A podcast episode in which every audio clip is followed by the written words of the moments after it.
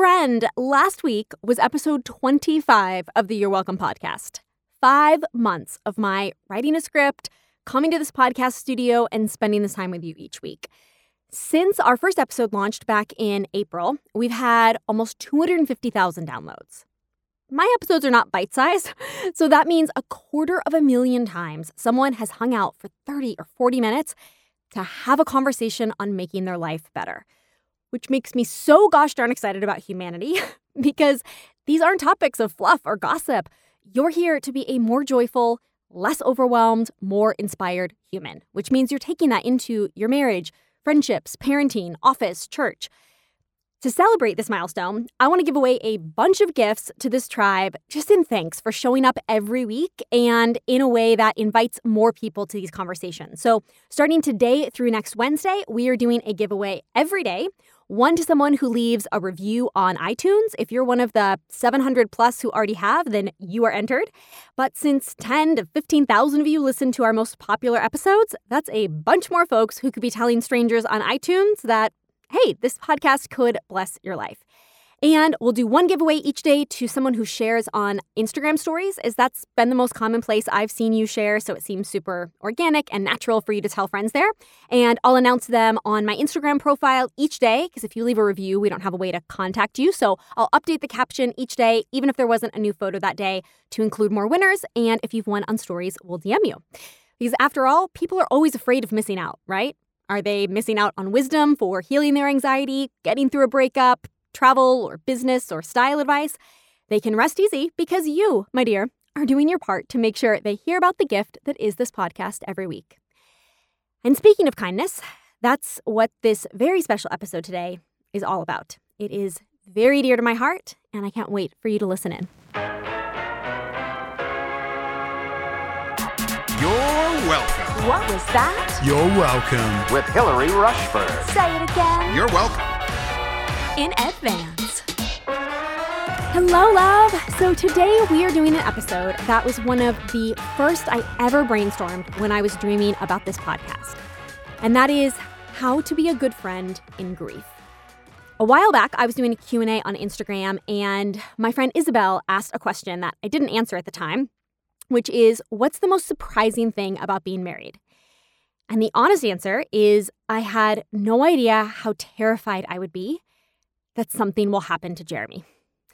I, for my whole life, have lived in fear that something will happen to my dad, that my dad will pass away. He's nine years older than my mom, so that seemed logical.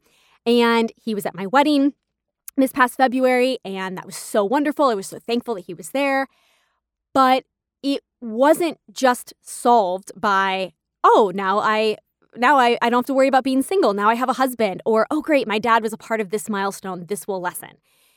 Instead, it's ramped up to overtime. Now it is not just my dad, but my mom and Jeremy, which is a podcast for another day. But what I found myself doing, which is not actually helpful, was researching grief. It's like I thought if I could prepare myself for grief, then maybe I wouldn't be so terrified of it. If you don't know Nora McInerny, she's the author of the Hot Young Widows Club, the host of Terrible Thanks for Asking, a podcast. She is one of my stalkery girl crushes. She is hilarious and she teaches on grief. And she just came out with a course on grief a couple months back, and I sent her this DM Nora, I am a newlywed and terrified of something happening to my husband. He is in perfect health, by the way. This is purely my anxiety. As someone who has gone through grief, I'm curious if you feel that studying it before would have helped you navigate it better. AKA, I almost want to take your course which I think is probably a bad all capitals idea and would only make my neuroses worse. Feel free to answer in a post if you have thoughts, as while I may be more neurotic, I don't think I'm alone in this fear. Does practicing for grief make it any less horrific? Discuss. And she is thebomb.com, so she sent me back this video message. So for the next 15 seconds, Nora McInerny, my girl crush, is a guest on the You're Welcome podcast. Practicing your own grief does not make it any less horrific. Trust me, I used to imagine my parents dying my dad dying. I guess my dad's my parent. I imagine like literally everyone in my family dying all the time. But my dad died. Was not prepared. So I'm trying to stop learning how to grieve. Cue my cute newlywed husband coming in the door. Like, what are you doing, babe? Me curled up on the couch. Oh, just reading a book on how to get through life if you die first. yeah, so not doing that, but still not fully healed. So when my friend Ashley Lemieux was over a few weeks back, I asked if she had any advice on how to be a good friend in grief. I figured, number one, if I could share her insights, it might help me to feel like I've at least equipped the people in my life for if and when these things happen to me. And two, I could use my neuroses for good, like my superhuman powers, in learning how to help others. Ashley's insights were so freaking good, I wrote them down, repeated them to Jeremy when he, she left, saying, We need to be these friends, babe, and then proceeded to interview four other friends on the topic. So the advice you're hearing today is not from me, it's from people who have gone through a miscarriage, through losing their children, the anguish of calling off a wedding, the agony of going through a divorce, and the pain of losing a parent or an especially close grandparent. And here's the deal if you choose to keep listening to this episode, you can't go back to the world before you heard these things. Because the absolute number one first thing out of their mouth from every single person was, quote, everyone disappeared. And we're going to talk about why and what to do instead. And these people extended grace for their friends, knowing grief is hard and messy, and people panicked and got awkward and didn't know what to do. But after today, you will know what to do. So we don't deserve their grace if the next time someone in our life is in the pit of grief and we don't do our best to show up. And do you know what no one said? People did it wrong. They made it awkward. They reached out too much. They said the wrong thing. Okay, there was one instance of that, but 99% of the time, it wasn't that we did it wrong, it's that we didn't do anything at all. So I'm telling you in advance that all of the insights I'm going to share next, the key is to simply be. Be there, be present. And now that we know better, we can do better. So, number one is to be there. Just climb into their bed and let them cry. You can't make it positive. It isn't going to be okay. Don't say that it is. Don't look for silver linings. One friend said, someone to listen, a shoulder to cry on, a non judgmental, quiet stillness, a pillar of strength when it feels desolate. Also, be there, as in physically, actively there. One of my friends said they stopped going to church for a season because it was just too painful. And her husband would go and would get asked, How is she? And it's like that question shows that you haven't shown up because you don't know. You're only asking because you ran into him. That's not the same thing as really caring, in which you would have physically shown up to see for yourself. So, number one is simply be present. Number two is let there be grief, which has to do with talking and what we say. Don't be uncomfortable with the uncomfortable. It does not feel comfortable to sit in grief, to witness grief. It feels awkward. We want to get past it, move through it, fix it, get to the other side. But they cannot heal unless they grieve. Let them grieve. Give up your comfort, your desire to be in control, to fix, to want to move on to more happy, hopeful feelings. Let your heart break with theirs. Know that logic doesn't help. Yes, you've listened to the You're Welcome podcast, and you know that we can be in control of our thoughts and choose to change and take baby steps to overcome our anxiety. But, quote, work harder doesn't help in grief. Grief doesn't feel like a choice. So, as much as it scares you to see someone else who is strong and capable be weak and broken, as helpless as you feel, don't try to coach them out of their grief. And take cues from them not from yourself, as to whether or not they want to talk about it. My sister in law, Dania, who had a miscarriage, said she felt like no one wanted to mention it, as though mentioning it would make her remember, when of course she couldn't forget for a second. She wanted to talk about this little life, this baby with a name, this person that she hadn't met but had spent so much time with. But on the other hand, she also knows of a family friend who lost a child, an older child, and never wants to talk about it. So take your cues from them, but try. And if you find out they don't want to, cool, you don't have to again, but at least make the effort that you're okay talking about it. Number two is let there be grief. Make it okay for them to be in grief and for them to talk to you about their grief. Number three is stay present. Tell them you are truly there to talk anytime. I had a friend go through a divorce recently, and I told her, Hey, I know this isn't going to be over in a week. So know that I won't get sick of hearing about this. I won't think you should be over this by now, or have moved on, or talking about it too much. A month from now, a year from now, you can talk to me about a new fear or grief or loss or weirdness. I won't have moved on. My friend Jen said, I didn't know how to ask, hey, can I just leave you voice memos sometimes just to verbal process and be heard? Just telling someone that they can do that opens up the space. Check in on them regularly. It could be a thinking of you text. It could be asking, how's it going today? Because it's different than it was yesterday, though I just asked then. It's less overwhelming than just the broad general, how's it going? My friend Ashley said people would ask, how's it going? And it, that feels like you have to fast forward or zoom out. It's like, I don't even know, but how's it going today? I can answer just day by day. Or maybe, how's it really going? If you need to vent or scream or be ugly, I'm okay with that.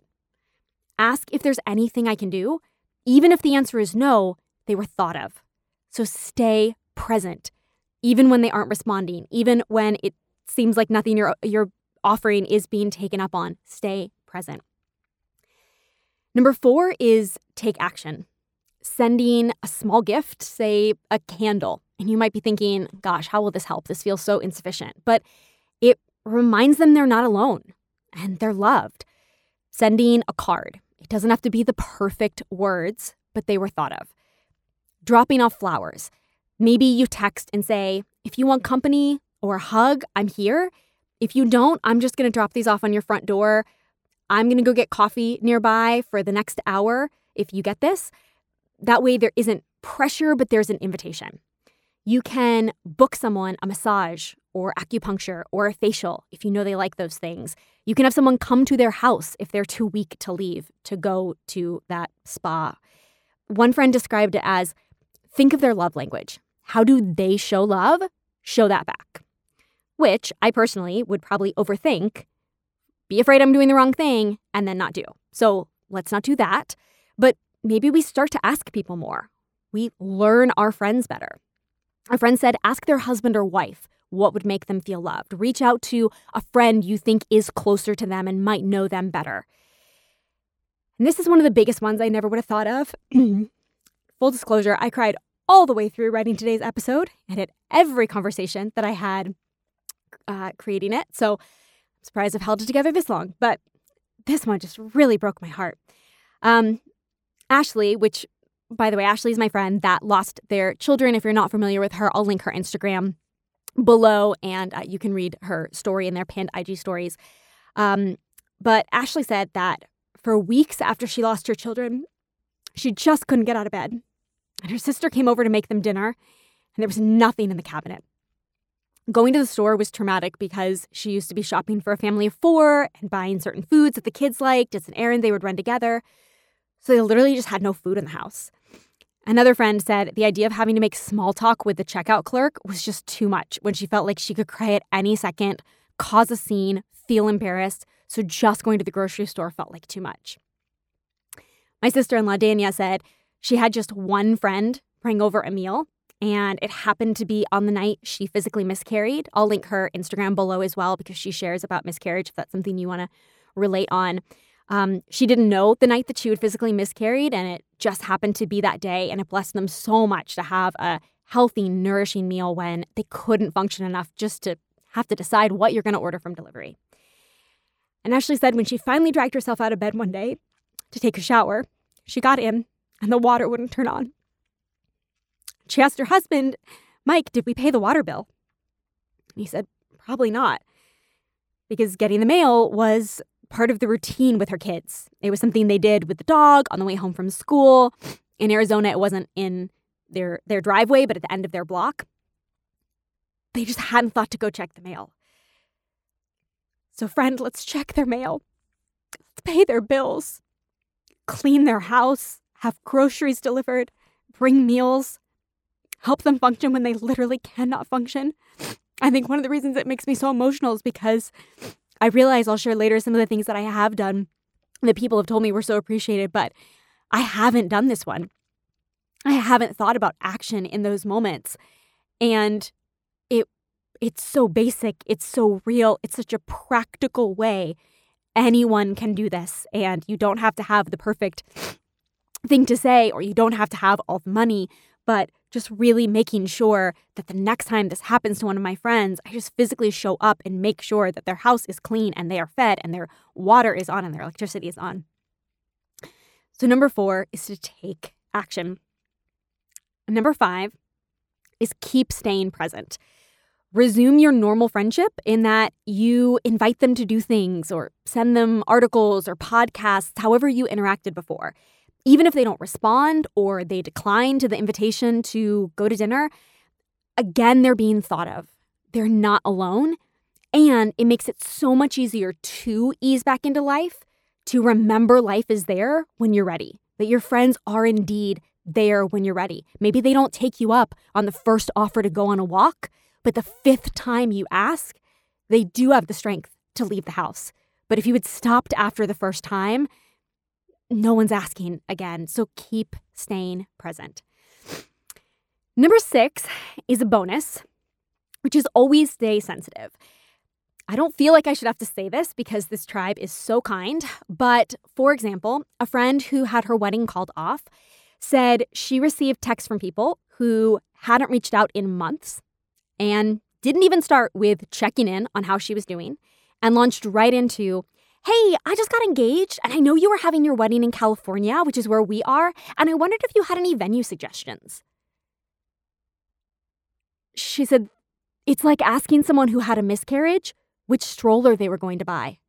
Like, dude, Google it. Ask somebody else. Like, how many people in your life have advice on, you know, stroller recommendations? How many articles on there are venues in California? Like, don't come to me. Have some tact. My friend Ashley, the one who lost her children, said she gets asked all the time if they're going to adopt more children.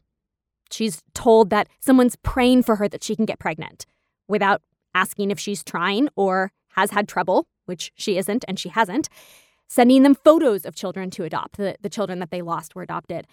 All of this has the implication that they could just find a new child to replace their old children. Back to Nora McInerny, who lost her husband and wrote the Hot Young Widows Club. She is now remarried and she is still grieving her late husband and shares about that.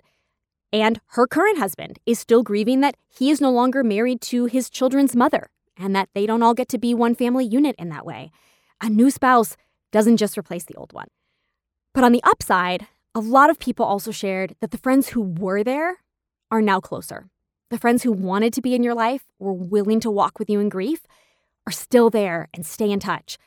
A friend who lost her best friend in a divorce, one of those, that person just disappeared, she found a different friend that she's now close with through that same process. And I'll share two stories in a minute about times when I wasn't the closest person to someone, and yet we became closer because I was there. So remember that it doesn't have to be your quote unquote role as best friend to be invited to be there. Just be there and know that that will lead to beautiful friendships that are based on real, true life things being formed.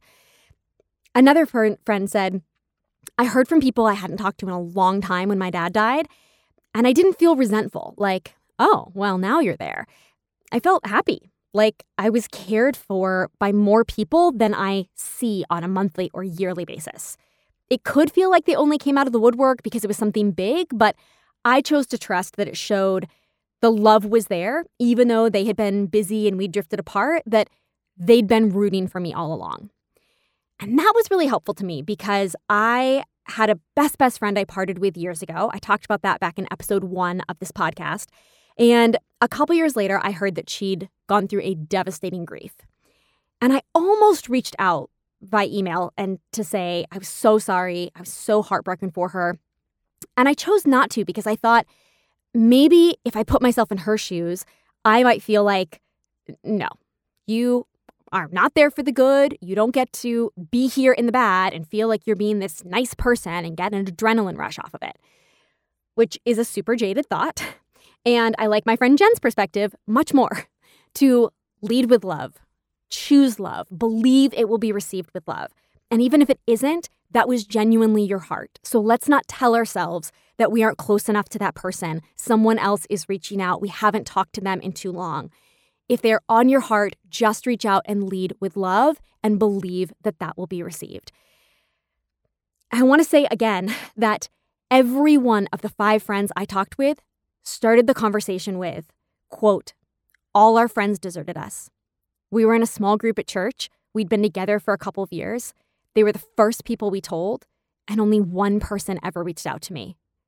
I felt like I couldn't go back. Quote, one of my closest friends abandoned me, completely ghosted. Quote, a lot of quote unquote friends dropped off, never reached out, avoided eye contact when I saw them socially, turned and walked the other way. It was heartbreaking, like I had done something wrong. Quote, honestly, pretty much everyone disappeared.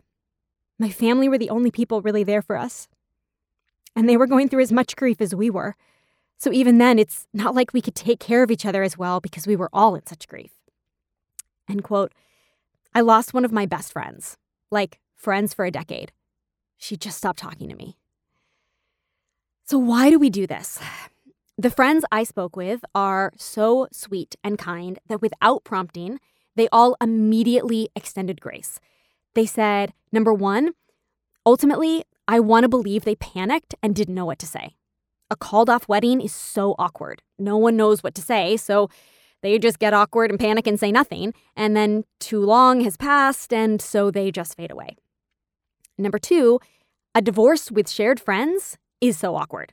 People don't want to choose sides, so they don't choose, which ultimately means they're choosing whichever spouse will throw them into the gauntlet and show up at things. This reminds me of a line from the musical Into the Woods, in which Cinderella sings, I know what my decision is which is not to decide. She'll leave one shoe and leave it up to the prince if he wants to chase her instead of her deciding to fully stay or go.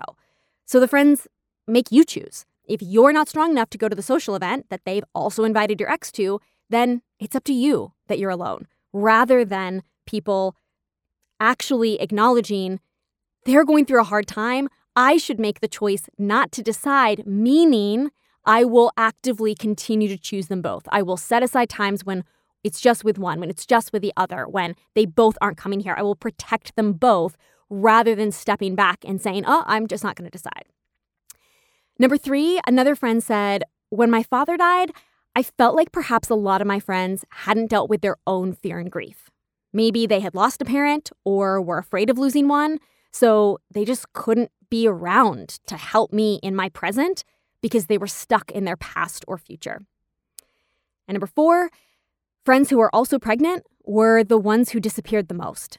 It's like they were afraid miscarriage was contagious or that their joy would bring me more pain. But I knew they were pregnant. I was so acutely aware of it. I knew the due dates. I saw the baby photos. It wasn't going to be hidden from me just because they were hiding. All their hiding did was make me more alone. So, friend, I mentioned this once before on the podcast, episode six on dating, that if you're single, you should be in therapy. Not because you're single, but because it will make you even better and your marriage even better when you do meet someone. I am so thankful that I did a lot of therapy before I met Jeremy. And, friend, you should now also be in therapy around your grief and fear of grief, not because you're going through something right now, but because you're still affected by your past more than you know. You have more fears than you know, and it will make you a better or worse friend. I am such a fan of us doing this work so that we can love the people around us better. We can show up better, not because we're broken and we need fixing, but because we can all be better. And I guess I shouldn't have been so surprised that the first thing everyone said was that people disappeared. Three years ago, I had a very casual friend. We saw each other at church, but I think we'd only been to brunch one time in like a year and a half of knowing each other, not a close friend. But I saw her at an event and we ended up having a really honest conversation in which she confided that she'd called off her engagement. And I'm going to share two stories here, and I don't want it to sound like I'm sharing them to make myself sound good, although hey, if being a good friend in grief is one of the things I can brag about, I will take that. But I just think these are good practical examples of what it looks like and reminders that it is not just when it's your very best friend who goes through this. So, this friend, we talked on a Wednesday at this event, and the next Wednesday she was hosting something at her house. And I thought, I'm going to go so that we can continue the conversation and that I can continue to show that support. Like we had this vulnerable conversation, I'm going to show up again. It ended up, by the way, that Jeremy was there. And at that time, I felt like we liked each other, but we hadn't really talked outside of church. And that was the first time we kind of like saw each other socially. So, bonus, when you're a good human, sometimes other good things will happen. And then uh, the next week, there was something, and a friend had canceled. We were at this event, and I texted her to see if she had a seat next to her. And ended up that the seat next to her that was empty happened to be next to Jeremy. Um, and so then he ended up asking me out, etc. Um, but after that event, she asked me to get drinks around the corner for her birthday with her and just a couple other girls because I was just there. I was present. I had texted and asked if I could sit with her, and therefore I was right there. And it was like, oh, why don't you just come with us? Um, after that, she started doing a lot of traveling, and she was gone for quite a few months. And I would just keep in touch, and I would simply text and say, I'm thinking about you. How are you doing? And months went by, and I remember her saying at one point that I was one of only four people, four or five people, who had consistently reached out. And one of the others was my friend Georgia, who also was not one of her best friends.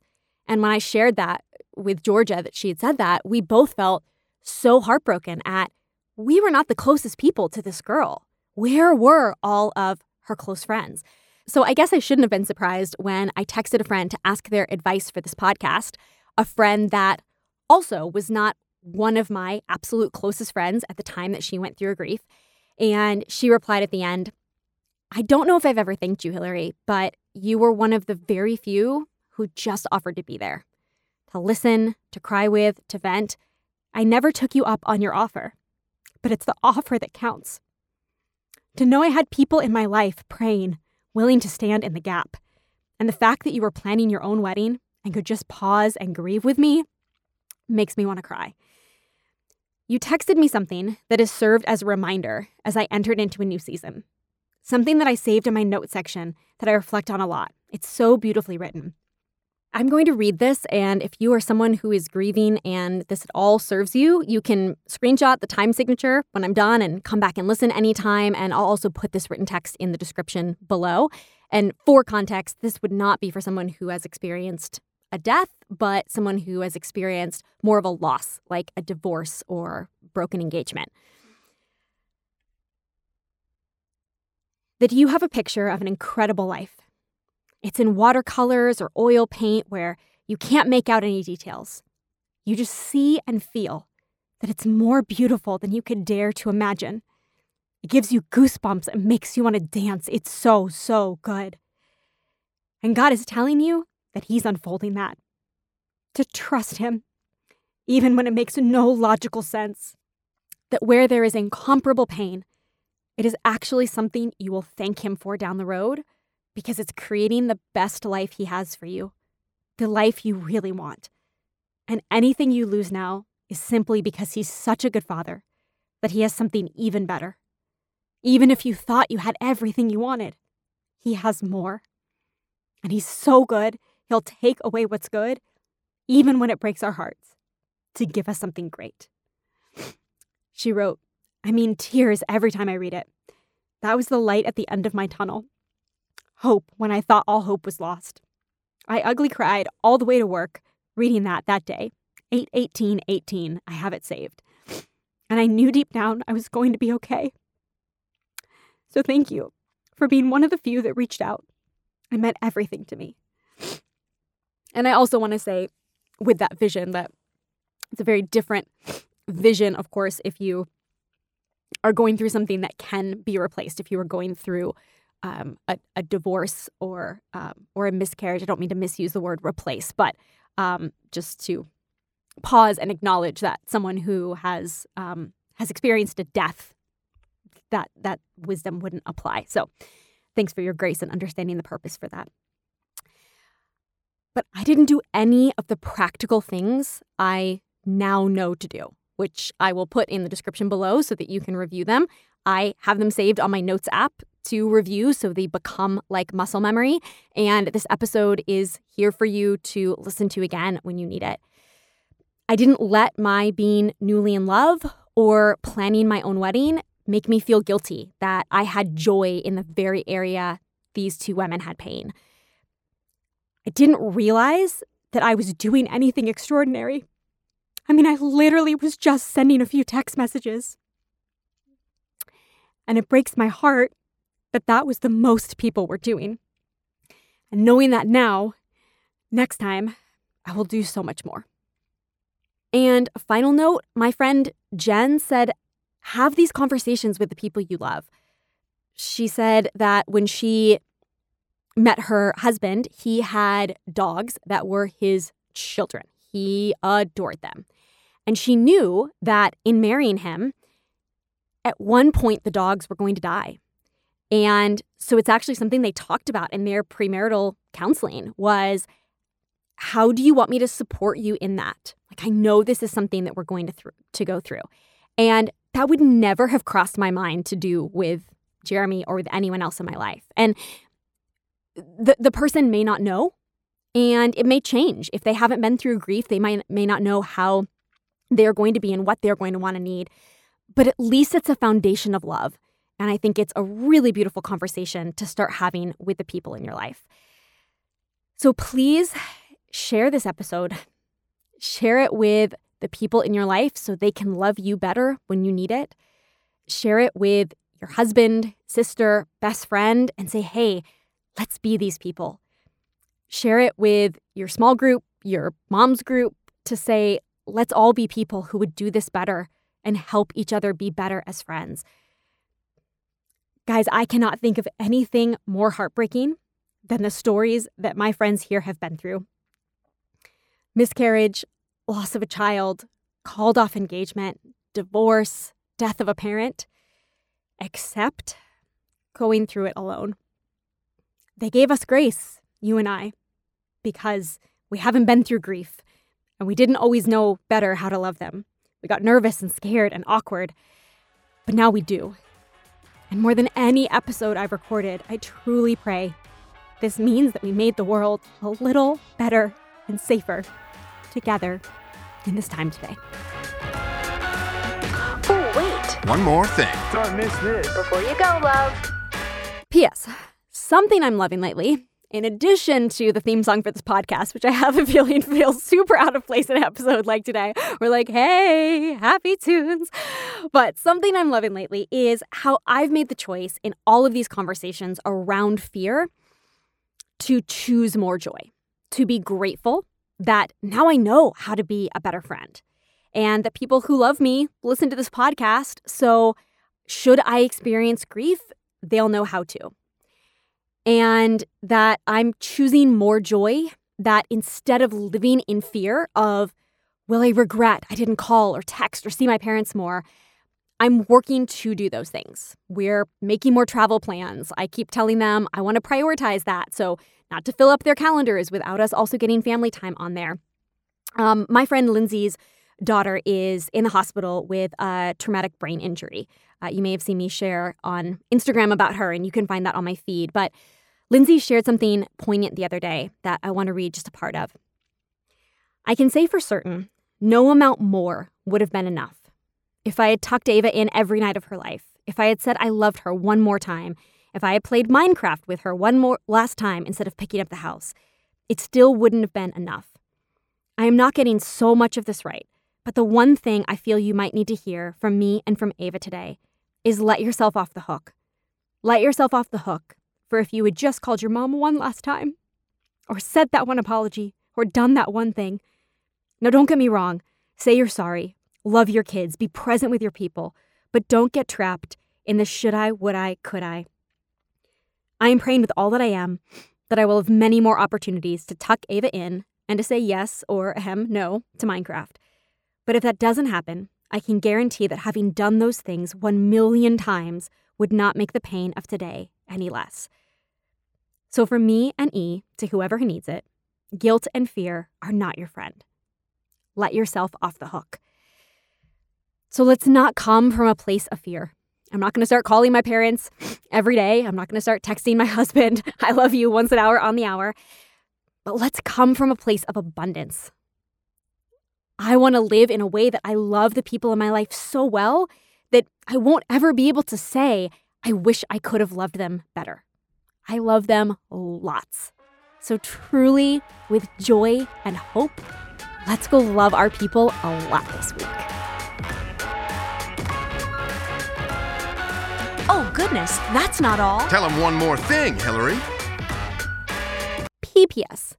Speaking of spreading love, quick reminder that I'm sending gifts to folks who leave a review or share on IG stories to celebrate our 25th episode every day for the next week. So go spread love, and I will send it right back and post all those winners in my IG caption daily.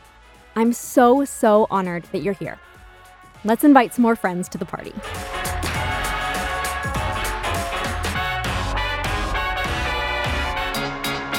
Till next Wednesday.